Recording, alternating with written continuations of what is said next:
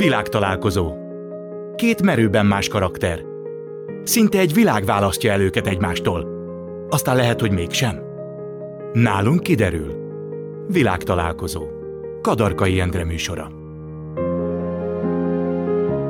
Köszöntöm Önöket, ez itt a világtalálkozó. Ma eljött hozzánk Magyarország egyik legfoglalkoztatottabb színésze, aki szereti szerepeiben a szélsőségeket, a gyűröttséget és az aranyéletet. Másik vendégem is színésznek készült gyerekkorától, de ő a protokoll nagyasszonya lett. Mai vendégem Görög Ibolya és Túróci Szabolcs. Ibolya, tartanak öntől az emberek? Észreveszi ezt a mindennapi érintkezést? Elsőre igen, elsőre mindenki frázban van, hogy protokoll szakértő, és akkor leeszem magam hirtelen, vagy valamit olyasmit csinálok, amit, amit ők meglepődnek, hogy mégis ember, emberből vagyok, mert belül én is normális vagyok, csak amikor a szakmámmal beszélek, akkor félnek tőlem. De volt olyan eset, amikor ezt nem tudta feloldani? Tehát Nem. azt érezte, nem? Nem, én, én, én mindig igyekszem ezt barátságosan feloldani, hát szeretettel, mert akkor az emberek azt elfogadják. Tehát ha valakinek rosszat kell mondanom, mit tudom én, ronda a cipője, hogy de jó ez a harisnya, ez a szoknyával, hát a cipő nem, de ez a harisnya. Tehát a De azt is megmondja, hogy nem jó a cipő? De ilyen kis ö, lazában. Burkoltan. Burkoltan, igen. Mert ezzel tulajdonképpen rajta segítek, hogy legközelebb nem veszi föl. De ön például, amikor nem látják, akkor úgy el tudja engedni magát? Akkor... Igen, Igen? igen, Az igen. miből áll? Hát mikor hazaérek, most elnézést kérek, de levettem a melltartómat, mint az első kötöttséget, és akkor pamutrikó, póló, de azért azért valahogy nézek ki, ma azért otthon se hagyom el magam, csak a lazasság az benne van, meg amikor leülök a fotelbe, akkor a szemberebbe fölrakom a lábam. Tehát, de ezt mag, egyedül élek, hál' Istennek, ezt meg tudom engedni magamnak. És maga is, el, maga is elengedi magát otthon? Hát, szerintem nagyon sokan ezt csinálják. Ugye? Hát, szerintem ez az első. Ki érzi otthon jól magát, most, hogy csak hogyha a buszon utazik, hogy abba a buszon ül, abban a tisztágyra felfeküdni, szerintem, azt át kell szerintem le kell venni rögtön, és akkor az ember általában vannak minimum ilyen két-három váltó, ilyen laza melegítők, atléták, Mhm. nyáron én, én atlétában szeretek nagyon lenni. Te amúgy se szereted a kötöttségeket, ugye? Mit nevezünk kötöttségnek, hogy, tehát, hogy szabályokat? Szabályokat mondjuk. Hát sajnos be kell tartani egy demokráciában, ez az alap. Mert úgy hírlik, hogy te középiskolásként elég kezelhetetlen gyerek voltál. Ö, inkább általános iskolásként, de igen, hát igen, igen. Az mit jelentett? Hát nagyon szerettem szórakoztatni a osztálytársaimat, és akkor ez minden falat így ledöntött így a tanárok szemében, ez nagyon sokszor idegesítő volt, de de szerintem nagyon messze voltam attól, hogy kezelhetetlen, de, de adtam elég sok okot a édesanyámnak, aki tanítónő volt, hogy, hogy szenvedjen miattam sokat. Mi volt a legnagyobb balhéd, amire most már azt mondod, hogy azt lehet, hogy nem kellett Sok volna? volt. Sok? Sok, sok, sok volt, igen, nem is tudnám kiemelni. Talán egy, egy ami véletlen is múlt egyszer, egy, egy óriási karácsonyfát az aulában, ami nem minimum 8 azt felborítottam, és az ráesett egy takarítónő fejére. és az, elég kellemetlen. nem szándékos volt Nem, nem, az nem volt szándékos, de hát abban is a balhén volt, mert le akartunk szedni valamit róla, vagy nem tudom. Hát de fiúgyerek, szerintem ez normális. Hát ne, akkor nem így gondoltam az édesanyám. De- Magának meg lányai vannak, úgyhogy ezt nem fogja átérezni. Hát van egy, van egy fiam is, van egy nagy fiam, aki színművészetét végzett, és a lányaim, azok, fiaim is elég, elég szolid, és a lányaim is, hál' Istennek nem ilyen renitensek, uh-huh. szóval szolidabbak. De azt mondod, hogy te szórakoztatni akartad a többieket. Az miből jön szerinted? Hát ugye a, hát a nevetés, tehát hogy biztos az, hogy, hogy hát a, a, lányok, a, a lányok azok már beindulnak hormonálisan 13 éves korban egy fiúnál, a, a lányokat hogy lehet a legkönnyebben meghódítani, az nyilván az volt, ha ha valami, valami elementárisan megnevetteti az Ugye ember. Jack Nicholson mondta azt, hogy ha meg tudsz nevettetni egy nőt, minden másra is rá tudod venni. Van benne valami, hát ő nagyon nagy mester tudja a dolgokat, de, de mondom, hát mondjuk ez 13 vagy 15 vagy 17 és egyre jobban az emberben ez van benne, hogy hát akkor kezdjük ezen a vonalon, és akkor az úgy talán könnyebben megy, és akkor az, az, az nagyon sokat számítottak. Ez figyelemészség egy kicsit? Hmm, hát szerintem Most érdekes a kérdés, lehet, hogy ne, nevezhetjük pszichológiai, nem tudnám ezt pontosan elemezni. De szerintem ez egy emberi dolog, hogy az ember szereti, hogyha figyelnek rá. Ez szerintem mindenkibe benne van. Nyilvánvalóan nagyon ilyen hülyén, ilyen majomkodva akarja felhívni magára, figyelj, feláll az asztalra, vagy itt, hogy ordibál, és sótlan, és, és magamutogató, ötlettelen, vagy csak a külsejével akarja felhívni, akkor az nem igaz. Amikor valami jó belülről jön, és az hat és hasít, akkor az, szóval én mondom, én egy, egy jó, jó poénél, félmondatért odattam volna fél évet is. Tehát, hogy, hogy Ez az... ma is így van? Igen, igen, igen. Ebből nincsenek konfliktusok? Hogy mondjuk alámész, ő aláütsz adott esetben. Akkor Nem. abban a pillanatban. Hát régebben kartosabb voltam, tehát én, a feleségem az nagyon sokat poított rajtam, és még most is rajta kap, hogyha valakit úgy hívja, hogyha ne savazzam, tehát hogyha ha valahogy az a savazást, ezt most már egyre minimálisabban. Én is most már jobban szeretek dicsérni, vagy a pozitívumokat meglátni akár egy filmben, egy színházi előadásban, vagy egy kiállításon, hogy nem azt nézem, hogy hát mennyire szar ez a kép, hanem tényleg arra hangsúlyozom, hogy ez mennyire tetszik, vagy valami. Tehát próbálom így, így ebben van valami tudatosság, hogy próbálom így kezelni, de van, amikor nem tudok gátoztatni, és felrobbanok valami hírt látok a tévébe, vagy valami mocsokságot, igazságtalanságot érzek, akkor elpattan az agyam. És akkor kinek mondod? Mindenkinek, aki otthon van. vagy a színház, vagy az öltözőbe, vagy, vagy rokonoknak, akár az, az is. Akkor hallgathatnak eleget. Sajnos túl sokat is, igen. De ezen, ezen is próbálok változtatni. De azt mondod, hogy volt időszak, vagy még ez most is előfordul, amikor te magánéletben túl sokat beszélsz. Ez igaz? Hát ilyen alaptulajdonságom, szóval, hogy, hogy van egy ilyen, hogy amikor úgy átbillenek valahogy, lehet, nyilvánvalóan ez kell két-három pohár bor, vagy valami, amikor az ember úgy érzi, ha jó társaságban van, és úgy érzi, hogy olyan, olyanok vannak körülötte, akik, akik igazán értékelik, akkor az ember nagyon jó paszt is tud kört futni. Amikor érzi, hogy kicsit sok, vagy túlbillent, akkor meg, akkor meg jó, ha egy kicsit úgy valaki rászól. És rád szólnak? Hát a jó haverok szoktak, hogy Szabik Meg ezt már, ha, igen, vagy ezt hallottuk, na most figyeljetek, Szabi most el fogja mondani, mondjuk a Tilla egy nagyon jó haverom, vagy, és akkor ezt én már nagyon sokszor hallottam, de még mindig tudok rajta nevetni, és akkor ez egy, de, de, de akkor is soha nem bántó módon szólnak rá. Ibolya azt mondta, hogy mindenkiben van valami fajta figyelemészség. Önbe különösen lehetett, lévén, hogy színésznőnek készül. Igen. Én már apró óvodás koromban is kiálltam szavalni, és vendégségbe aprózta a vállamra tetve énekelgettem, meg minden volt, és aztán anyukám mondta, hogy ne legyek színésznő, mert vastag alában. És akkor ez ugye abban maradt. De ez De milyen az... ér? Bocsánat, én ezt hallottam ezt a Ez egy józan paraszti, de nem paraszti, mert nem paraszti származású, de hát azért viszonylag alatt, nem, nem egy grófi család sarja. Ő ápolónő volt, ugye? Igen, igen, apukám meg hivatalnok volt, nagymamá, egyik nagyapám az vasutamas, a másik meg ács, tehát nem egy grófi családsarja vagyok. De azért nem, mert a anyukám a, józ, a józan eszével kibillentett engem abba, hogy ne, utána ne érjen majd csalódás, gondolom erre gondolt. De attól, mert valakinek vastag a lába, ha csak ugyanígy van, attól nem lehet Így jó van, színész. így van. Az? Hát nem tudom, de hát a színésznők úgy ránézésre azért nem vastaglábúak. Hát Szóval. nagyon sok ellenpéldát Én is Igen, de hát ez gyerek, kisgyerek fejjel, azért kislány fejjel, azért ezt már tanultam balettozni például, és az a balettcip, az, amit madzaggal kötöttünk, úgy mint a sonka úgy általában mond. De azért megtanultam, megtanultam azért há- két-három év alatt, hogy mozogni, meg táncolni. Aztán a Kodály iskolába jártam Kecskeméten, úgyhogy énekkel is foglalkoztam, zenével is.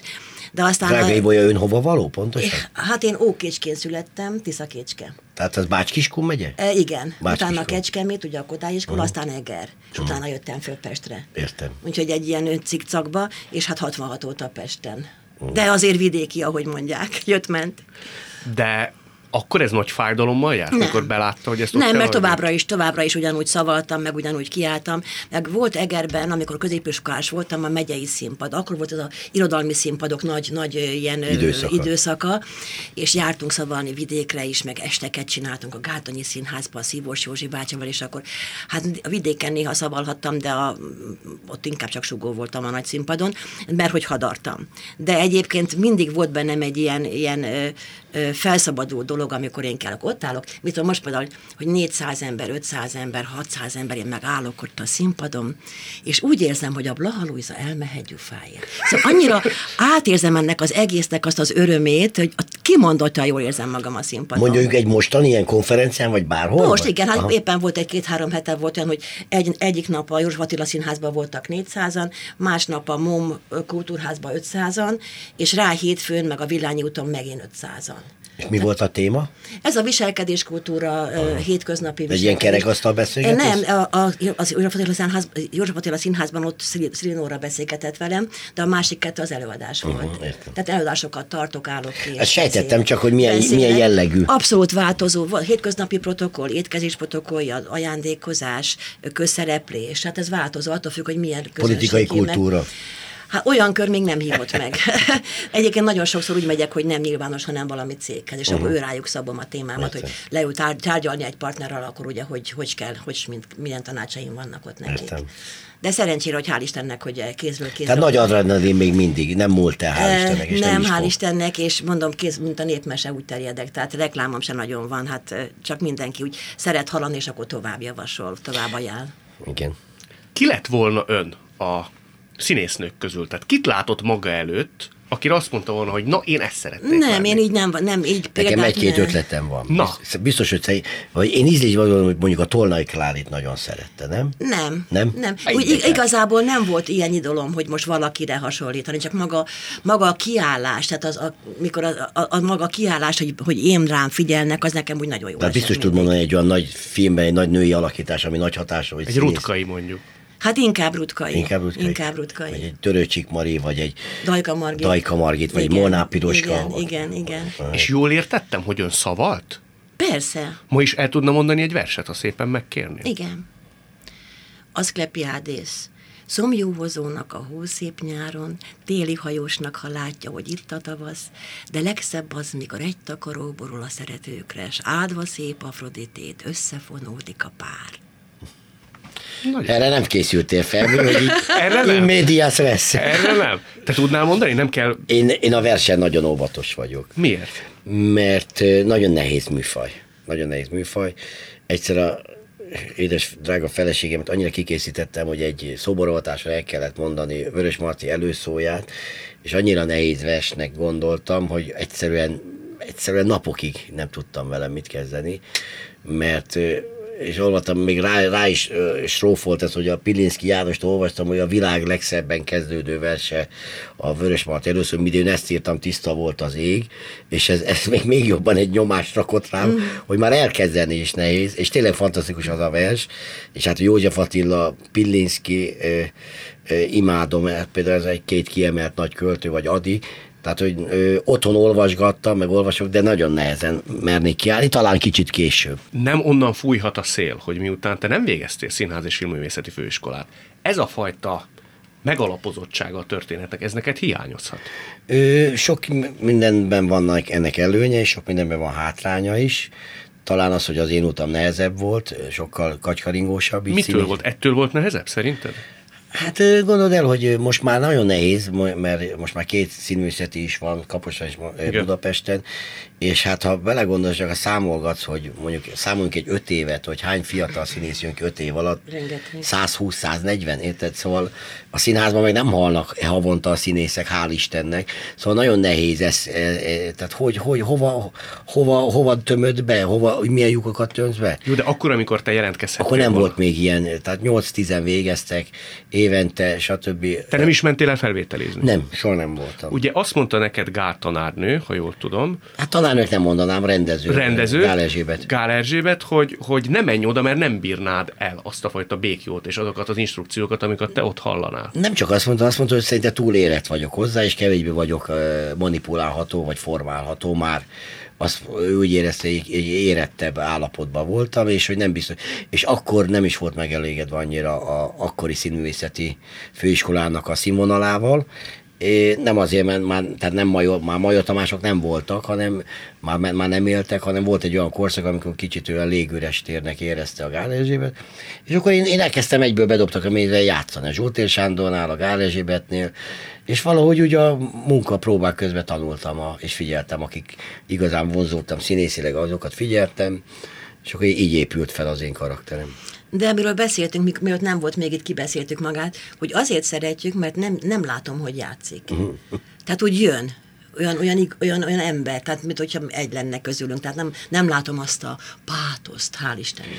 Hát nagyon fontos, hogy én például nekem volt egy nagy lökés annak idején, amikor megtudtam, hogy a nagyon híres Kaposvári Színház a 80 és 90 között, uh-huh. amikor az aranykora volt, akkor nagyon sokan nagyon úgy kezdték a, a szakmát, vagy csoportos szereplő és akkor kinek egy, minél erősebb volt az egyénisége, tehát hogyha felsorolom neked, hogy a Lukács Andor, a Jordán Tamás, a Csákány Eszter soha életében főiskola környékén nem mm-hmm. volt, régebben egy Darvas Iván, egy Tolnai Klári, egy Latinovics Zoltán, szóval, szóval vannak erre rengeteg példa, de Kaposváron is rengeteg ilyen példa volt, és, és figyelték egymást, és aki igazán jó volt, azt nem lehetett bedobni a sarokba, mert mm-hmm. egyszer kiforta magát, és nagyobb szerepeket kapott a kicsiből kezdve, és hirtelen az, hogy jé, ott van egy nagy színész. És Majdnem, a... hogy azt mondod, hogy a személyiség átütő ereje az sokkal fontosabb, mint a trenírozása? Így gondolom, de mind, nem szabad soha ellustulni, és talán nekem az a szerencsém, hogy én jó,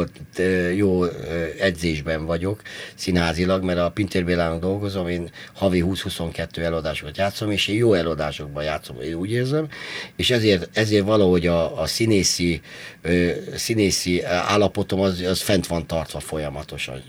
Igaz, hogy sokat stressz, stressz is emiatt, de, de hál' Istennek, hogy karban vagyok tartva. De az mégiscsak érdekes, hogy hogy van az, hogy valaki képzettség nélkül jusson el a színházi szakma, hát majdnem, hogy sőt, mondjuk ki csúcsára, hisz szétszednek a rendezők mindenhol, nem is készül lassan magyar film nélkület, hogy azért ez, ez úgy érdekes, kívülállóként ezt végig gondolni, hogyha kihagyható a főiskola, vagy most már egyetem, és mindezt komoly tudatossággal, aprólékos munkával ki lehet váltani, akkor hogy is van ez valójában? Erre nem fog tudni okos választani. Hát az, egyén, az, egy, egyénisége jön ki belőle, az egyéniséget nem lehet elnyomni. Előbb-utóbb az, amire ő pedesztinálva van, az előbb-utóbb úgyis kibukik. És hogyha valaki született színész, az hiába tanul jogot, meg, meg mit tudom én, mert előbb-utóbb úgyis ki fog az bukni. És ez érződik. Tehát a, a néző dönti el, hogy ki a színész és ki nem, és nem attól függ, hogy egyetem van, van-e vizsgája, vagy nincs vizsgája. Igen, végülis a zene is olyan, tehát hogy a, a, vagy a zenészek is, hogy vannak akkor a nagyon képzett zenészek, és a nagyon képzett hangok, és nézed, és elalszol közben. És hiába, érted? És van egy ember, vagy egy nő, vagy egy férfi odaáll, és akkor azt mondja, így, és van, az is szeretem ezt az én, van három perc egy énekszám, és ott, ott nem lehet, nincs olyan, hogy felfut majd, és majd két percnél jó lesz. Uh-huh. Ha az elején nem, nem, nem érzi kapja, azt, nem, nem kapja el az nem embert, érted, akkor... Akkor, akkor... ott már nem fogod feltornálni, akkor azt gondolod, hogy rátol, vagy erőlködik, vagy tehát mindenhol így van, a hangszerrel, egy hegedűvel, látod, hogy kezedbe vesz, és megszűnik tér és idő. Tér és idő megszűnik, és csak így hátradősz, és, és egyszer szétéget, vagy leforráz, vagy, vagy érted? Szóval... Neked volt egy pillanat, amikor azt mondtad, hogy színész lettem? Vagy ez egy folyamat? Hát, nem mondja az ember. Ö, mi sokszor hülyeség, hogy a kisítőség hogy válik át nagy képviségbe. Van rá hajlamod? Nem, nem, hogy milyen jó kisítőség, nagy képviség, utána valami nagyon-nagyon kemény kritikát kap, akkor egyből vissza a hideg vízből a forró vízbe. Tehát sok minden nem szabad elhinni, az, az, az, az adja a hitelességét, ha, amit mondta az előbb, hogyha sokan hívnak, és hogyha hívnak sokan filmbe, akkor azt érzem, hogy én rám van szükség, és én azt szoktam mondani, hogy ha igazán szeretve vagyok, akkor nagyon, nagyon odadom magam, ha csak hívnak a nevem miatt, akkor meg csak korrekt vagyok. De neked volt valaha kisebb rendűségi érzésed amiatt, hogy kvázi nem vagy a kezdetektől a nyáj tagja? Én azt gondolom, hogy nem volt. Tehát a kis, mert valahogy szerettem megszólítani az embereket, és akkor ő, ő se tud úgy szólni hozzá. Meg szerintem nyájtag, nyájtagnak lenni az nem egy kunst. Az, bár, az bárki. Az, az bárki tud Igen? szerintem lenni, persze. Mert úgy gondolná az ember, hogy azért a rendezők, a színházigazgatók egyfajta kánont képviselnek, és hogyha azoknak a rokon szemét az ember bírja, sokkal egyszerűbb az Akkor élete. egy kommerszínészé is válhathat, van olyan veszély. Szóval azért láttunk már példát arra, hogy egy nagyon neves színházban nagyon fölkapott valakiből Hát már nem olyan nagyon nagy. Szóval az ember, az, amit egy, egy ennyiség hozza ki belőle azt, hogy ő színész, akkor az teljesen mindegy, hogy hol csinálja. Meg szerintem egy, egy foly, folyton ö, maga, önmagával is küzdő ember, az, az soha nem nyugszik meg. Mikor volt egy híres interjú, a Molnár Péter a a mesterséges színészbe kérdezte az Őze Lajost, azt mondja, te hogy tudsz kikapcsolni? Sehogy azt mondja. Nála 24 óra színház, 24 óra egy nap. Te is ilyen vagy? Nem, én nem ilyen vagyok, csak azt mondom, tehát, ő, tehát az az ember, aki mindig marcangolja magát, és ettől van ez a folyamatosan izzása a, a dologban, én, én szeretem, tehát ki hogy lazítja ki, ő alkohollal, vagy küzdelemmel, vagy bezárkózással, vagy tüskészséggel, de, de mindig, de valahogy azt, tehát ha láttad a, bárhol filmben az őzel, ott 24 óra egy nap, és 24 óra színház. Tehát ő, ő nem tudta ezt. Csak El is égett ebben. El is égett, igen. És nagyon fiatalon. És gondold el, hogy mondjuk a tanúba, a megnézett 35 éves volt. Úgy néz ki, mint egy 60 éves Tényleg. ember. Érted? Igen. És ő 49 évesen meghalt, és olyan volt, és mint hogy élt volna 80 évet, és gondold el, hát én most 47 éves vagyok, hogy még, még még 20 évig játszhatott volna, érted, uh-huh. a mhm. óriási filmszerepeket, meg színházi szerepeket. De ez általában is igaz, hogy, hogy az ember, hogyha van egy munkája, amit szeret csinálni, nem szabad elfelejteni, hogy közben van egy másik élete is. Tehát csak azért, hogy hajcsak, hajcsak, hajcsak, hajcsak, és akkor közben az élet meg úgy, úgy elfogy, mint a suty. Ön mindig figyelte? Hát elmegy mellette. Nem mindig figyeltem, mert ez csak öreg, öregségemre lettem ilyen bölcs. Tehát fiatalabban, még 47 éves koromban én is hajtottam, utána akkor a benti munkám miatt is. Az nem érezte menet ezt... közben a hiányát? Nem. Nem, én valahogy mindig, mindig abban éreztem jó magam, amit éppen csinálok. Ez egy alkat kérdése, úgyhogy én egy szerencsés alkat vagyok ebből a szempontból. De a stressz az nekem akkor kellett. Most mondjuk már, már nem kell, de akkor jó volt. De mondjuk egy fellépés is stressz. Nekem nem, én nagyon várom. Igen? Igen. Egy pici izgulás, az Nincs, pont ami kell? Nincsen, most izgultam, mert magát nem ismerem, és ja. ugye kicsi a kör. De ha már lenne itt 20 ember, vagy 50, vagy 100, akkor már kevésbé izgulnak. Ja, Ez engem, engem az nem szokott. Mondjuk az, hogyha egy új témába kezdek, hogy az a téma hogy jön be, hogy az azt én magam igényessége szempontjából, mert siker az mindig van, csak én tudom, hogy most nem, nem volt annyira jó, mint általában uh-huh. szoktam csinálni. Hát egy-egy új témánál bele kell jobban merülnem, és, és ö, dolgozni vele. Hát mindenki, ugye mondjuk egy új előadás, új téma, új terület, ki kell, ki kell a, le kell a csölöpöket Igen. rakni. Meg amit kérdeztem, amikor érkezett, hogy az adrenalin mennyire maradt meg, mert nekem, mikor lejövök az előadásomból, utána nekem még két óra hossza ilyen lebegés, ilyen Hát nyilvánvaló, hogy más az, amikor egy frissebb előadás, más, amikor valamit tíz éve játszom, de de nyilvánvaló, hogy az ember hazamegy, mondjuk vége tízkor, fél tizenegykor nem alszik, tehát Igen. az a két óra az nagyjából az reális idő. Igen. Tehát éjfél nem marad, nem nagyon tudok aludni is. Ezért nem szeretek este vállalni előadást, mert én már este 6 óra után leengedek. Én reggel 5-kor elhordom a Gellért hegyet, de reg, ha este 6 után már ne is hívjanak. Hogy akkor ilyen korán kell? Én korán, 6 órakor általában föl is kelek, meg, meg reggel, is? reggel aktív, mindig. Télen én reggel is. vagyok aktív, és délután meg Hát az írók is, a legtöbb író is reggel, reggel dolgozik. Én. Ez az alkatkérdés, ez a bagoly, vagy ugye pacsirtát mondják. Uh-huh. Úgyhogy én színésznek azért szeretnék, jó, mert már este, este nem szeretek dolgozni. Ja, értem. Vagy gyerekdarabokat, amit Ez itt továbbra is a világtalálkozó Körög Ibolyával és Túróci Szabolcsal. Azt mondja Ibolya, hogy születési adottságok is vannak, képességek a színészeknél is, de akkor viszont önnél az ízlésesség és az elegancia, az honnan jön? Én szerintem ez is valahol a génekből jön, vagy a jó ízlés azt nem lehet megtanítani hogy, hogy éppen most el, el kitűzök-e még ide egy sárga, mit tudom én, masnit a hajamba, vagy nem. Ez szerintem ér, belső érzés kérdése, meg valahol neveltetés kérdése is. Önt így nevelték? Nem, nem, nem is annyira a szüleim, mert anyukám nagyon jó ízlésű nő volt, bár egy kicsit azért időnként azért ő szépasszony volt, hát a görög, görögni a szépasszony volt az a mellékneve. Azt hogy kell elképzelni? Tehát egy ilyen királynői Szőke, terület? kontyos, egyenes terékú, tehát az a szépasszony Tartásos. volt. Tartása volt. Rá is de, játszott? Persze de a, a, a másik, a, a, hogy az én koromban még nem ért ennyi külső impulzus, tehát nem volt ennyi divatmagazin, meg ilyen ikon, meg olyan modell, meg feltöltés, meg, hanem egymás között éltünk. Tehát nem volt annyira kirívó példa, hogy kit kell utánozni. Tehát mi saját magunk alakítottuk ki az én korosztályom a saját ízlését. Igen, volt a klasszikus cél, hogy néztek moziba, és akkor ki az, akinek Sofia Loren tetszik jobban, vagy Gina Lollobrigida, vagy Claudia Cardinale. És akkor még nem így, voltak így... ilyen kirívó, kirívó, nagyon-nagyon extra példák. Tehát nem, nem volt mitől tartani, mert valahogy az ízlés az úgy alakult. De ön például, ahogy Szabolcs mondja, lopott is ilyen értelemben? Ez óhatatlan. Nem, nem szándékosan, de az ember valahol azért ö, viszonyít.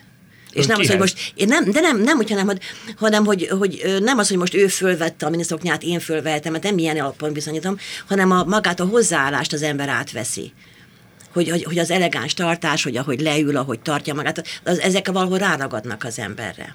Igen, valahogy ez nagyon, nagyon fontos, és nagyon egyszerű, de nagyon fontos mondat, tehát az ízlést nem lehet tanulni.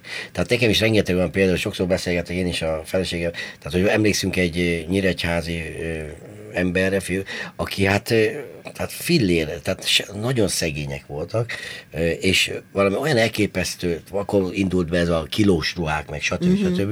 Vagy nem tudom, hogy honnan szerezte, de olyan elképesztő kabátok, cipők voltak rajta, hogy mikor végigment az utcán, tehát nem, soha nem volt, de, de egyszerűen minden, minden helyén volt. Igen. És nem, valamikor csak ilyen minimál dolgokat vett fel, vagy egy, egy kiegészítőt, vagy egy, egy nyakláncot, vagy egy, vagy egy gyűrűt, egy, szép gyűrűt, egy férfiról beszélni, ez hibátlan volt. Tehát úgy öltözöködött, most azt mondom neked, mint a fiatal Michael Jackson, amikor elkezdte ezt a fekete-fehér. Uh-huh. Szóval valami hihetetlen volt, szóval ez, ez, ez, ez megkerülhetetlen, és hát, a, és hát pénzzel nem lehet ízlést venni, érted? Nem. És amit én tanítok, hogy nem a stílus a fontos, hanem az elegancia. Ma a stílus az ugye az kívülről veszi föl magára az ember. Az elegancia meg bentről És ahhoz még ott az ember, ahogy hogy Igen. tartja. És az elegancia az a megjelenés intelligenciája. Tehát én ezt így szoktam mondani, hogy az tartás kérdés, egy szoknyablúz, egy sál, és már elegáns. Tehát az a bentről kifelé az az átütő, az az, ami, az, ami mindenki figyel. Ha már Szabolcs Michael Jackson említette, ön találkozott vele, ugye? Igen, nem volt az életem legszebb élménye, de... Miért? Hát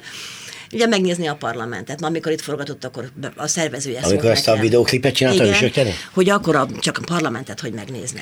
Hát és akkor, akkor már a, nagyon nagy gát Álltam ott a kapuban, minden, és akkor begördült, és leszállt a mikrobuszból. A, van az a Liliputi magyar színész, a nem igen, is tudom, tudom nem fog eszembe igen, a neve, igen. Az, az a karján hoztam, utána azt lerakta, és utána egy fölhajtotta a galériát, és így jött be, mint aki lopni megy. Igen.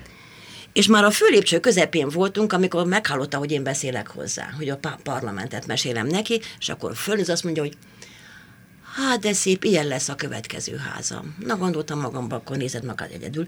De persze tovább kellett kísérni, de akkor már nem szerettem. Úgyhogy eléggé, eléggé rossz. Szóval az, az, a hírnév az nem jár együtt azzal, hogy valaki mondjuk... Hát a Freddy Merkel is mondta, amikor a hajón vitték, hogy a parlament mennyibe kerül, Igen. meg, megverti. Szóval ez az, amit mondok, hogy a, akinek van pénze, az, az, nem, az nem tudja a tudását is megvenni hozzá, de legalább egy hoz. Ja, és akkor, amikor elment, hát szörnyű volt, mert sajtó mindez, a nagy, nagy, nagy ronda fölhajtás volt. Fölhívtak este, hogy mivel tetszett neki a ház, ő másnap reggel titokban visszajönne, csak úgy, hogy semmi sajtó, hogy megnézhesse. De aztán lemondták. Hát szerintem a legnagyobb stílusú ö, zenész, vagy én, nálam David Bowie. Szóval nálam, nálam nagyobb ö, kalibert és stílust és maga, tehát, vagy nem is stílus, tehát a, a tehát minden korszakában annyira zseniális volt, annyira csodálatos, szóval nehéz, nehéz elegánsabb embert. A mai élők közül pedig, pedig Nick Cave-et mm-hmm. szeretem a legjobban. Robbie Williams se rossz szerintem. Ő se rossz, csak hát ő nem annyira termékeny, mint mondjuk volt egy David mm-hmm. Bowie, vagy egy Nick Cave. Csak nem akartam szabadba vágni. Egyáltalán nem vágni. Ez a lényeg a műsorok nyugodtan, ami mm-hmm. eszetekbe jut. Ibolya, biztos nagyon csacska a felvetés, és magamból indulok ki.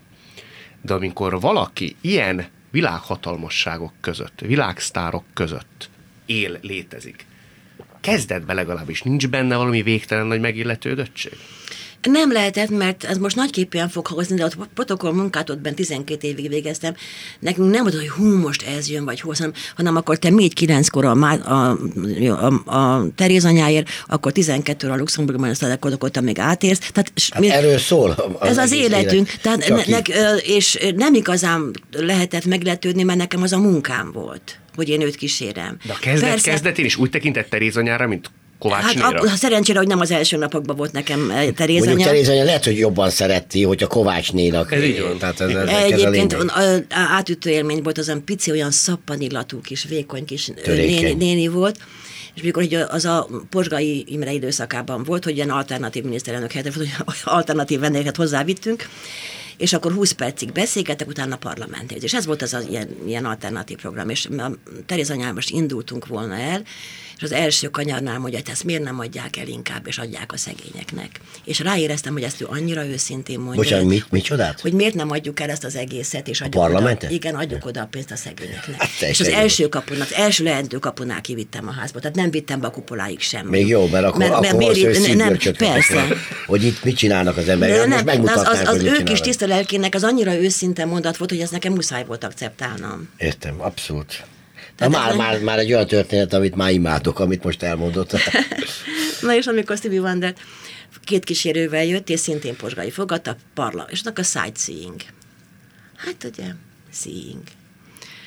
Csak lehet, hogy nem Hát, mindenki hogy tudja, mondom, fiatalok, hogy igen, hogy ugye az a, nem lát. hát, hogy Igen. igen, hogy akkor hova vigyem, és akkor a márványmű, márvány közti különbséget, vagy a szivartartót, tehát amit meg tudod fogni, vagy a bársony hímzéseknél, tehát a, a nagy, az, hogy mondjam, kihívás volt, ez egy kedves szó most, hogy azért tényleg, hogy tudjam neki úgy megmutatni, hogy abból tényleg lásson is valamit, Nagyon pörögni valamit. kellett az agynak, hogy Igen, de ezeket, ezeket szerettem Igen, mindig. nagy az ilyen kihívás. Igen, az ilyen eseteket.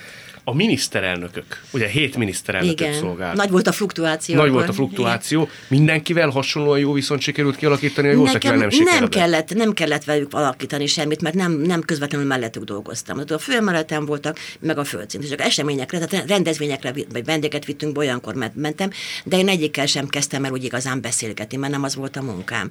De, de, de, de, de ismertem meg, persze szolgáltam őket, de nem, a, nem kellett, nem az volt a munkám, hogy én rászóljak, hogy hogy néz már ki megint. Tehát, Volt, akire szólt? ne, ha, ha, ne, ha megkérdezte, akkor megmondtam, de ha nem kezdtem, akkor nem mondhattam Ki meg. volt, aki nagyon adott a szavára? Már ilyen Antal értelemben- József. Igen? Ő nagyon, pedig hát ő von Haushaus azért jön nagyjából sejtette ezeket a protokoll dolgokat, de ő mindig megkérdezte, hogy Ibolya mit mondott, Ibolya, amerre Ibolya megy, arra megyünk, tehát ő tudta, hogy én miért vagyok ott neki. Ki volt az, aki nem vette figyelembe a szavát? Hát a Boros Péter, de hát csak négy hónapig volt, úgyhogy azt kibírtam.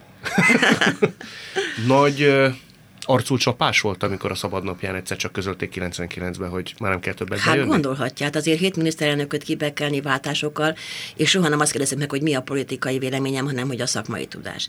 És, e- és ez, ez akkora, semmifajta előszele nem volt. Most ebben a munkában egy empátia kialakul az emberben, hogy egy vendég is megjön, akkor egyből meg kell éreznem, hogy mi az, aminek örülne, vagy minek nem. Tehát én eh, nem éreztem azt, hogy valami baj lenne velem. És ez annyira váratlan volt, hogy hát akkor bevallom, őszintén egész éjszaka sírtam. Hát az nem, csak nő, hanem ember, nem tudja ezt másképp. Hogy eh, tudta meg telefonon? igen, mobiltelefonon hívtak fel, akkor már csak hétfőn azért menjek be, hogy leszámolja. Mire hivatkoztak? Átszervezés. Tudja ma már, hogy Koncepció. kinek csíphette a szemét, vagy mi Persze, baj? most már azért ki tudtam. Ami az igaz, hogy engem ugye elküldtek, és másnap megjelent az újságcikk, mert a sajt, mindenki föl volt háborodva az egész parlament, mert ismertek, és hát tudták, hogy már mióta ott dolgozom, és valaki kiadta ezt a sajtónak. És maga Rogán Antal védett meg, pedig hát az ő kormánya rúgott ki, hogy jó munkát végeztem, csak az átszervezés. Ez azért volt, mert talán van, aki emlékszik, ez, a- ez az ilyen országimás központ, ez az Igen. ezüsthajó, meg ez. Igen. És ö, a, az előző kormányoknál is a pártoknak a, a, a PR-jával együtt dolgoztunk, ha olyan rendezvénye volt egy miniszterelnöknek. De most először bekerült a hivatalba akkor szervezeti egységként, tehát a miniszterelnök hivatal szervezeti része lett, és ott a belső szabály az az volt, hogy bárkinek protokoll számlája van, akár vacsora, virágcsokor, bármi, azt nekem látni kellett. És egy országimás központnak, ha valljuk be őszintén, olyan nagyon nem jött volna jól, hogy én lássam a számláit. Én erre tudok akartak betekintést. Erre, erre tudok gondolni. Mennyi időnek kellett eltelnie, míg megrázta magát, és azt mondta, hogy Két nap. Több. Mert egy, Az nem fér, sok. egy férfi mit csinál? Adj időt, pihenek pár hónapot, összeszedem magam. A nő meg mit mond, hogy éhen halunk. Tehát nekem azonnal, ez ugye ez, ez kiderült, ez ugye péntek este volt, és akkor hétfő leszámoltam, kedden már kerestem a fejvadászigeket, és anyagokat küldtem szanaszét, és csináltam a dolgomat. akkor, amikor az ember egy ilyen befolyásos pozícióba dolgozik, gondolom rendesen, hogy mondják ezt szépen, hajbókolnak adott esetben emberek is, akár a baráti köréből is. Ezek rendesen megkoptak, miután kikerült úgymond a pixisből? Baráti köröm az nem kapott meg, mert nem volt soha nagy baráti köröm. Tehát nekem egy nagyon szűk és nagyon tartós mag volt mindig a baráti köröm, akik elviselték azt, hogy ha munkám volt, akkor le kellett mondanom programot. Tehát visel, tudták, hogy én mit csinálok. Az ilyen ö, csokolom, drakai bike, hát ezek hál' Istennek lekoptak, de nem is nagyon hiányoztak. De sok volt annak idején? Hmm, Nem igazán, mert én soha nem játszottam meg, a, hogy én protokollfőnök vagyok. Tehát ugyanúgy szőnyegrojtot igazítottam, hogyha arról volt szó, tehát én nem voltam ilyen nagyasszony, hogy nekem gazsulálnom kell, gazsulálni kelljen. Tehát ilyen értelemben csalódás nem jár? Nem, mert például a mai napig is a hajdani kormányőrök, ugye a katonák ott benne a parlamentben, és a Facebookon jelölnek, hogy Ibikével milyen jó volt dolgozni. Meg, tehát én valahogy mindig az emberi oldalról már apukámtól azt tanultam, hogy a portással meg a takarítónővel nagyon jobba kell lenni, mert ha ők betartanak neked, akkor a te munkád se ér semmit. Tehát én lentről, tehát én soha nem voltam nagyasszony, hogy úgy mondjam. Ezért, ezért mondjuk nem is érzem annak a hiányát, hogy hát mondjuk elmaradtak a meghívók a különböző nagy- nagy- nagyköveti rendezvényekre, vagy mit tudom én, hogy mindig meg benne voltam a protokollistában, most már nem vagyok benne. Hiányolta nem, akkor, nem? nem, nem. Elég volt nekem abból hivatalosan annak idején, úgyhogy nem. Majdnem, hogy így visszagondolva nem is bánja, hogy így alakult. Nem, most már nem, most már nagyon nem bánom. Nagyon nem bánom. Én nem is hittem volna, hogy hát akkor már elmúltam 50, hogy én hogy, hogy egy hirtelen egy másik életbe lábra tudok állni, úgyhogy én velem jót tettek, megmondom őszintén. Szabolcs, azért kérdezlek, hogy merre kell kérdezni, mert így megjelent ezzel kapcsolatban a nyilvánosságban egy cikk, hogy említetted a fiad, őt te nem nevelted tíz éves koráig, ugye ezt jól Igen. tudom. Erre a mai eszeddel, vagy a mai látásmódoddal tudod a magyarázatot, hogy ez miért alakult így? Hát a szabadságot választottam, de hát én, én már emiatt sokat vezekeltem, szóval... Ő mennyi idős volt akkor? Mi, mikor? Tehát a születése előtt jöttél el? Ha jól nem, értem? nem, nem, nem, volt még ott egy-két év. De utána, és hát sok, minden, sok mindentől függött ez, de hát nagyon-nagyon sokat mesélhetnék erről, de nem szívesen teszem, mert gondolom nyilván van az ember, hogy mi az, amit szégyel, mi az, amit nem szégyel, de nekem igazából a feleségemmel való kapcsolatommal kezdett el rendeződni ez az egész. Már az új feleséged? Igen, már az egész De azért életem. a fiával jobban vannak. Nagyon jobban Na hát vagyunk. hál' Istennek ez a fontos. Csodálatosan klassz srác. Ez szóval... a fontos. Mennyi év maradt ki? Tíz év? Hát nem maradt ki, mert azért három év, tehát voltak itt, tehát hogy ez, ez kicsit ilyen, ilyen bután ment le ez az interjúba, de meg nem is nem is elegáns erről, erről így hosszan beszélni, valahogy, valahogy az az érzésem, hogy az ember bele rángatodik ilyenbe, és utána még évekig kell nem magyarázkodni, hogy, helyre rakni azt a néhány mondatot, amit nem lehet egy beszélgetésben. Tehát most érted, a, a legszemélyesebb dolgaimról nem fog beszélni most már ö, olyan szintű mélységbe, egyszerűen nem vagyunk olyan viszonyba. Másrészt meg, meg a, tudom, hogy talán a bulvárt ez érdekli, nem rád gondolok, de, de annyi minden dologról lehet beszélni, hogy egyszerűen azt gondolom, nem, én sem tartom helyesnek, azt gondolom, hogy nem helyes. Tehát, hogy ott van ez a, ez a csodálatos színés, a Csúlya Imre, és ez, hogy, hogy, a, hogy a Blik meg minden ír róla, és az emberek elmennek színházba, és nem tudnak függetlenedni attól, hogy mm-hmm. mikor nézik. Szóval, szóval nem jó, semmilyen szempontból nem jó, nem elegáns, borzasztóan irritál az ilyen dolog, és, és azt gondolom, hogy, hogy hogy egy ember el akar menni a családja a színházba, akkor nem juthat ez közbe eszébe, mert nem tudja az alakítást nézni, nem tudja az egészet. Igen. Szóval, és, és ilyen, minden ilyen, hogy most, most ő egy színészpár szakított egymással, akkor azt is tá... Szóval sajnos ilyen a világ, megértem, de, de nagyon nem, nem, nem igazán tartom. Engem nem a bulvár érdeklődés hajtott, hidd el. Így van, így van. Ez itt továbbra is a világtalálkozó Görög Ibolyával és Túróci Szabolcsal. Viszont te 25-26-27 évesen Gondoltál egy merészet, és elmentél Londonba. Hát akkor talán merészebb volt, mert ma már Magyarország második legnagyobb városa, 200 ezer mm. fővel. De akkor miért mentél? Szakmailag akkor ott megrekedtél? Hát akartam egy kis nyelvet is tanulni, meg nem nagyon mozgott, hogy Szolnoki színházból kirúgtak bennünket, Spiró Györgyet is eltávolították a színház éléről, vákumba kerültem, fiatal voltam, egyszer azt éreztem, hogy most, hogy még nincs ilyen ilyen elképesztő kötöttségem, nyilvánvalóan menekültem is a helyzet elől, a, és akkor kimentem, és nem fogok tudni megint sok újdonságot mondani. Hasznos volt, tanulságos, abban Mit is tanultál? sokat stand voltam. Mennyit volt kint? Egy éve csak. Sokat stand voltam, mert elképesztő emberekkel találkoztam, szóval megberítkeztem nagyon a, a mélységbe, és, és hát gyakorlatilag azt mondom neked, hogy én nem úgy építek fel egy szerepet, hogy jé, most látok egy hajléktalant a busz megállóba, és leutánozom a mozgását, de az összes indiai és lengyel és olasz és brazil ismerőse barátaim, és bolgár, és, és a, akikkel együtt dolgoztam, azok mind valahogy belém épültek az én egész sejtjeimbe, és egy-egy szituációban tudok használni egy olyan pillanatot, ahogy ők reagáltak egy dologra. A képtelensége, a hülyeség, az emberi ostobasság, vagy az emberi szeretetnek egy hirtelen kimutatott pillanata, érted? Szóval... Ez mikor születik meg már a próbán?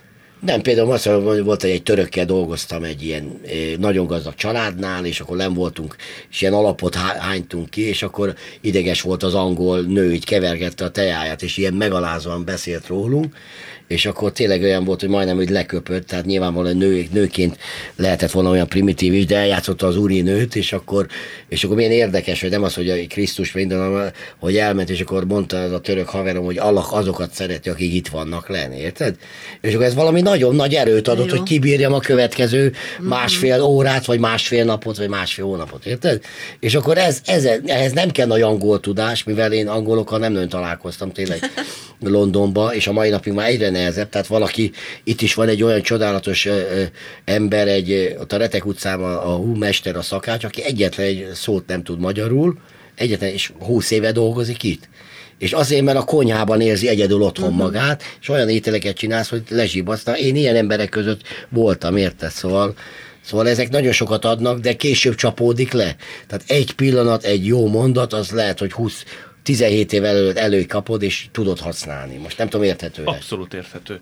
Te azért jöttél haza, mert már hiányzott a színpad, vagy egész egyszerűen ott meguntad a... Nézd, én szoktam mondani, egy telefont kaptam, vagy hazatelefonáltam, és a Zsótér Sándor rendezett egyet, és akkor mondta, hogy jöjjek haza, és akkor ezért hazajöttem. Nem gondolkodtál egy percet se?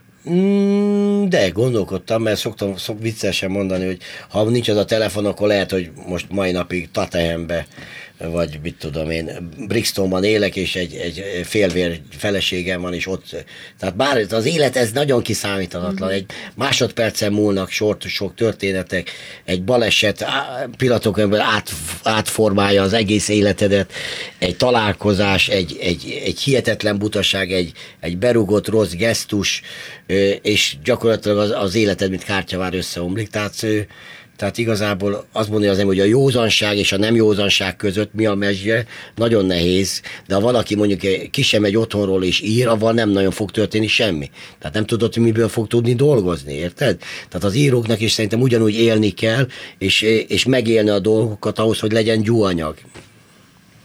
És Na. a színész különösképpen így van. Szerintem igen, az nem azt jelenti, hogy minden nap verekedjen, vagy, de fontos, hogy menjen emberek közé, és mindenféle társadalmi csoporttal nem óvatoskodva kell létezni, hanem, hanem meg kell tudni szólítani egy embert, hogy látsz egy televízióban, mondta egy televíziós szerkesztőt, és látod, hogy nem tudja megszólítani az embert, érted? Tehát olyan mereven fogja meg a vállát, vagy kezét, hogy az Jézus Mária, hogy e- ő foglalkozik emberekkel, hogy emberekkel beszélget, és ledobja a szíj az agyamat, érted? Ha azt látom, hogy, hogy egyszerűen az a minimál, mert, nem, mert, mert leereszkedik hozzá.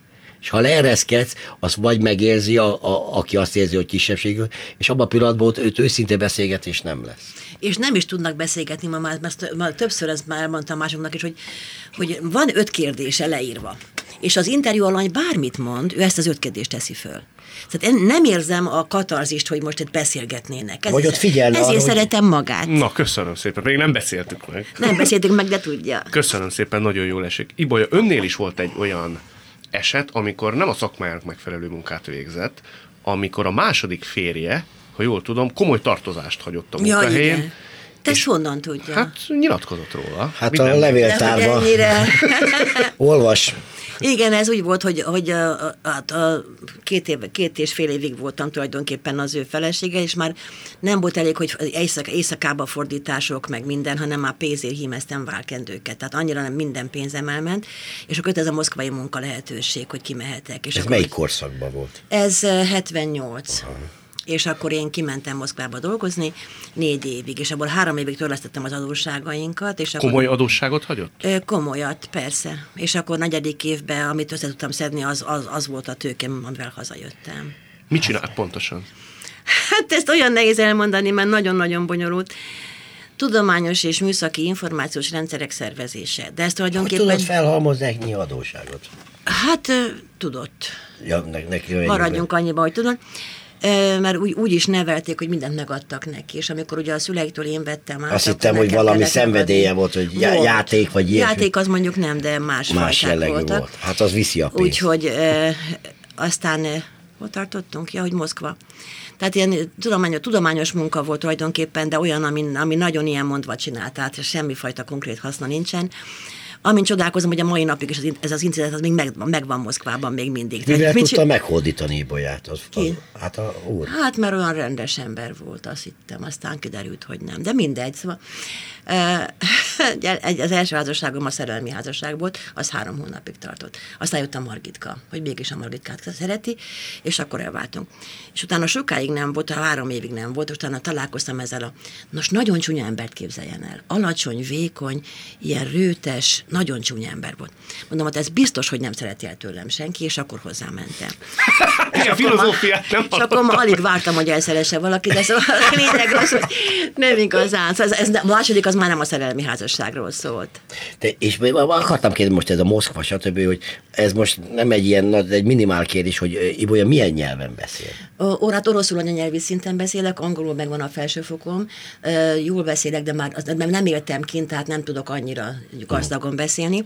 És akkor a protokollos munkám De mellett hogy kellett, jött az oroszul az anyanyelvi szint? Hát, hogy dolgoztam négy évet. De előtte már Előtte volt nem, egy előtte tudás? volt egy felsőfokom. A Külker főiskolának orosz ott annyira felpörgött kint Hát ott a csupa orosz barátom volt. Én, én, Csodálatos én, én szilveszterkor hajnali négykor még oroszul beszéltem, mondom, akkor biztos tudok már oroszul. Tehát az, az olyan volt. És akkor a protokollos munka mellett kellett még egy német, meg egy kis francia. Tehát ez, ez mind a kettő alapfok. A németet az folyamatosan használom, gátlás nélkül használom, de borzasztó És ilyen hibásan. tempóban megy az orosz is, meg az angol Orosz is? az igen. Elképesztő. A, a, de a franciát azt nem vállalom fel, abban csak tényleg a minimális protokollost tanultam meg. Uh-huh. Értem. Viszont ott belevágtunk a szavába, hogy pontosan mi volt a munka, amivel a munkája mellett kellett még foglalkozni? A házasságommal? Igen. A fordításokat csináltam, tehát oroszról magyarra, angolról magyarra fordításokat, meg amikor már az a pénz sem volt elég, akkor még a Dermedés ne felejts utca, ne felejts sarkában laktunk, kiártam a Városligetbe hét vasárnaponként, szombatonként, és akkor hímeztem ilyen matyóválkendőket, gyöngyös éjjelített esti És a táskákat. turistáknak? Nem, hanem úgy ismerősöknek. És meg... Ja, nem, azt hittem, hogy eladni. Nem, a pénzért adtam el, de nem úgy, hogy ott álltam az utcán, hanem szólt valaki, hogy, hogy úgy szeretne estére egy ilyen nagyon szép uh, sejemhímzésű matyóválkányt. Azt mondom, hogy kihímezem én neked ennyiért, meg ennyiért, és akkor kihímeztem. Ez mennyi ideig tartott? Hát ez egy olyan jó másfél év. Ez nem lélekromboló? Nem. Az emberben? Engem a lelkemet, hál' Istennek, hogy nem igazán rombolta meg semmi. Akkor rombolódott a lelkem, hogyha valami nagy szerelemnek vége lett. De ez, ez, ez mondjuk nem szerelem volt, tehát olyan nagyon nem viselt Hát meg. az első azért az megviselhet. Az első az megvisel, hát de kit nem, hát első életem, első szerelme vége van, hát persze, hogy megviseli. Ez az a ember. házasság, most arról beszélünk? Az első házasságról. Ami három hónapig tartott. Igen, akkor jött a Ott Margitka. azért gondolom, most nem intépistáskodni akarok, de azt mondta, hogy két nap után ön azért, amikor a miniszterelnöki uh-huh. hivatalból eljött, két nap után azért megrázta magát. Hát persze, Itt az ember tudta. keményedik. Hát, az, hát a, kar, a kislányként, hát 21-2-3-4 éves voltam akkor. Tehát ez, ez korral azért az ember belül azért megkeményedik annyira, hogy önvédelmi kis falakat kiépít magának belül azért, hogy mitől, mitől, hatódik, mitől hatódik meg, vagy mitől bántódik meg mi az, ami földhöz vágja, mi az, ami nem. Hát engem már nem nagyon tudnának föld. Nem csak a súlyom miatt, hanem egyáltalán se. Szóval én most azért már állok annyira a lábamon, hogy most már én, amíg élek, addig én már jó leszek közül. Ez mióta van így? Hát amikor a vízválasztó az, amikor a 60-at betöltöttem, jó régen volt már az is, akkor mondja, hogy nem is látszik. Ja, Jó van. Evidenciákat nem mondok Mondani csak. Akkor elhatároztam, hogy én most már úgy élek, ahogy én szeretnék. Én már nem fogyókúrázok, én már nem számolom a kalóriákat, én nem hagyom abba a dohányzást. Tehát, hogy, hogy hagy, az a kis maradék maradjon már úgy, hogy nekem, hogy nekem legyen örömöm belőle. Mindig az volt az egész életemben a lényeg, hogy soha ne bántsak meg senkit, ha csak egy mód van rá, és egyébként meg hagyjanak úgy élni engem. És ez most, most, most eh, öregkoromra jött az, hogy tényleg úgy élek, ahogy akarok. Az mit jelent? Nyugalom, nincsen beosztott, nincs főnök. Nincs stressz, annyi munka van, amennyit bevállalok, a szeretettel csinálom, és olyan kedvesen adom a hentes misi, a zöldséges marika, tehát kialakul a mikroklíma. Ezt és az nagyon a, szeretem. a mikroklíma az, amelyik az ember lelkét megvédi. Ez hány emberből áll? Hát baráti szinten három-négy barát, de ugye a, mikrokli, a mikroklíma az egy kb. olyan 25-30 ember. Múltkor, ugye Facebookon követjük egymást, lelkesen Mm. lájkoljuk is, föltűnt egy bejegyzés, amikor is a követőinek, vagy az ismerőseinek azt írtak, hogy jó reggelt család. Igen. És ezen úgy meglepődtem egy picit. Nem, ez úgy alakult ki, hogy uh, hát hogy 3000 valamennyi követőm van, de hát nem mindenki a családtag. Egy olyan szűk, két-háromszáz ember, szóval tényleg egy szűk kör.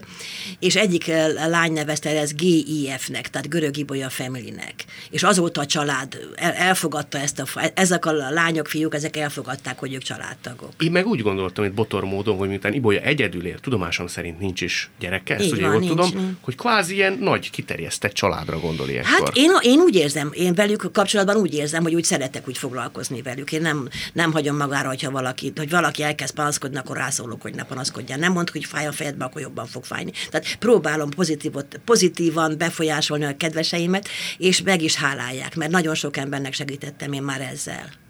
Nem, magányosnak nem érzi magát. Egyáltalán, egyáltalán. Ugye jól tudom, hogy van egy mozgássérült barátnő, Sajnos ő meghalt, sajnos meghalt, meghalt, igen, de az nagyon-nagyon aranyos volt. Olyan kerekesszékes csaj, aki kitetoáltatta a szemét, mert már nem tudja festeni, mert le van bénulva, de hogy az szép legyen a szeme. Tetkó akarján. Padödő koncertre jár, kék hajjal, tehát szuper csaj volt, de teljesen mozgásképtelen. De egy csupa lélek, röhögős, nagyon jó fej volt, és én mikor főztem, akkor neki mindig vittem. És akkor nagyokat dumáltunk meg minden, de szerettem őt, nagyon sajnos ő meghalt most. Őt honnan ismerte? Leszólított. Leszólított? Igen, ott közel hozzánk van egy, áruhá, egy élelmiszeráruház, és a pénztárba álltam, és ott kindult a székébe, és mondja, hogy Görögi Bolya, mondom, milyen azt mondja, hát én ismerlek. És akkor na kimentem, és honnan ismersz? Hát olvastam a könyvedet, meg már lát. Tehát ő leszólított, és hát tényleg annyira sugárzóan pozitív volt a nő, hogy megszerettem nagyon abba a percben. És egy barátsággal nem esedett? Igen, egy ilyen viszonylag hát nem mély barátsággal, de egy olyan kedves barátsággal. Mennyi ideig tartott mindez? Ami gondoskodott róla. Az nagyon sok idő. Nekem ez nem volt, soha nem volt probléma. Imádok főzni egyébként. Egyébként mióta elment, azóta már csak kétszer főzök egy héten. Amikor ő még volt, akkor háromszor főztem, hogy neki friss kaja kellett. Mert én eszem napokig, de azért már nehogy őt is maradékkal etessem. Ez nagyon szép. És a gasztronómia fontos ennyire az életében? Igen? Enni jó. A fogorvosnő mondta, a régebbi fogorvosnőm, hogy az öregkor szexe az evés. És ebben teljesen igaza van. Ez teljesen igaz. Szóval én imádom megfőzni is, meg megenni is. Na most ne ilyen, ilyen ilyeneket gondoljon, hanem olyan fi- magyarosakat, de nem ilyen halomba, hanem nokedli a, a paprikás csirkével, de nem olyan, hogy most akkor nekiülök, és mint egy ilyen magyar filmbe eszem, hanem keveset, de finomat. Igen. És akkor, de kipróbálja a másfajta... Ritkán, igen. ritkán próbálom Klasszik ki. magyar ízek? Klasszik magyar ízek, meg olaszosat valamennyire, kínait is szeretem, de kísér, nem kísérletezek. Tehát hmm. ilyen, ilyen firle, francos, franciás bigyókat nem. Nem is, nem is gondoltam, mert... Ne, de szóval én az, az, az, az, ami úgy, úgy jól esik, és amit úgy megkívánok. Csak gondolom, hogy azért mondjuk azt mondani, hogy otthon kellett lenni így az évtizedek alatt, stb. Hát a munkám kapcsán, a munkám persze, kapcsán persze. az ember olvas. Ez az, az, nem is, a, hogy utánozom, hanem hogy a, ugye akkor delegációknak ételsorokat összehet, hogy melyik, melyik nap milyen ne, ne ismétlődjön, és akkor egy csomó ételt úgy megismertem, hogy például a dübári módrat. Akkor a munkámban tanultam meg, mert valahogy ókécske ritkán mettünk dübárit, hogy az mit jelent. Tehát persze, hogy jött, jött információ, hogy maga is mondta, hogy rakódik le az emberben minden folyamatosan, minden napról nap az információ. Meg a 80-as évben nagy robbanási mondjuk egy Hiltonba, hogy jönnek az újabb, hát gondolom sok olyan politikus, hogy rákot hogy kell enni. Hát most voltak ilyen Nem alap... adtunk fel ilyeneket. Nem? Nem, nem, nem, nem bármikor, ha külföldi delegáció is jött, soha nem adtunk föl nemzetközi, hanem valami magyarosat. Tehát nyilván nem ilyen ja, értem, hogyha ők jönnek igen, ide, akkor, akkor nem a külföldi igen, politikus akkor, akar enni. Igen, de, de, de, ilyen, ilyen piros, piros, zsíros. Még a fejem összeáll, hogy milyen volt mondjuk egy 80-as évben egy ilyen menő, hogy Hortobágyi húcsos palacsinta, újházi csúkus leves, és azt mondom, hogy töltött káposzta, uh-huh. és nem, vagy gulyás leves, tehát ezeket... For, for, nem, for... ilyeneket nem adtunk föl. Egyrészt ugye az ilyen piros zsírosnál besárul egy jobb érzésű nyugati, hogy ránéz, a másik meg, hogy leeszi magát vele. Igen. Tehát ilyen nagyon pirosakat nem. Meg a, guly, a gulyás levesnél például az, hogy azt, azt a bográcsba kell tálalni, ugye az igazi. És az ilyen 40 fős vacsoránál a 40 darab egyszemélyes kis állványos bográcsot kisme, kismerőkanállal, hát az borzasztó nehéz felszolgálni is. Úgyhogy azt, azt, azt úgyhogy Alapvetően már hülyeséget kérdezem, teljesen De nem, teljesen. Tehát nem, hogy a szaftos dolog, tehát olyat kell lenni, ami kisköret, ilyen, igen, és finoman igen, lehet igen, enni. Igen, kis vadisznóganak, szóval voltak igen. azért dolgok. Én nagyon köszönöm, hogy itt voltak. Ugye azt mondta Ibolya... Leketyegett az egy óra? Leketyegett az egy óra. Ibolya azt mondta, hogy tényleg két nagyon eltérő világ találkozott. Én nagyon remélem, hogy kiderült a hallgatók és az én számomra biztosan, remélem a hallgatók számára is, hogy mennyi minden összeköti őket. Nagyon jó volt. Köszönjük nagyon szépen a meghívást. Köszönjük szépen. Én köszönöm, hogy itt voltak, itt voltatok. Eheti vendégpárosunk Görög Ibolya és Túróci Szabolcs volt. Világtalálkozónkat nem csak hallgathatják, de vissza is nézhetik. Iménti beszélgetésünk hamarosan már látható lesz YouTube csatornámon is. A mai adás létrejöttében köszönöm Varholik Zoltán és Rózsahegyi Gábor segítségét. Találkozunk jövő szombaton itt a Klubrádióban. Viszont hallásra!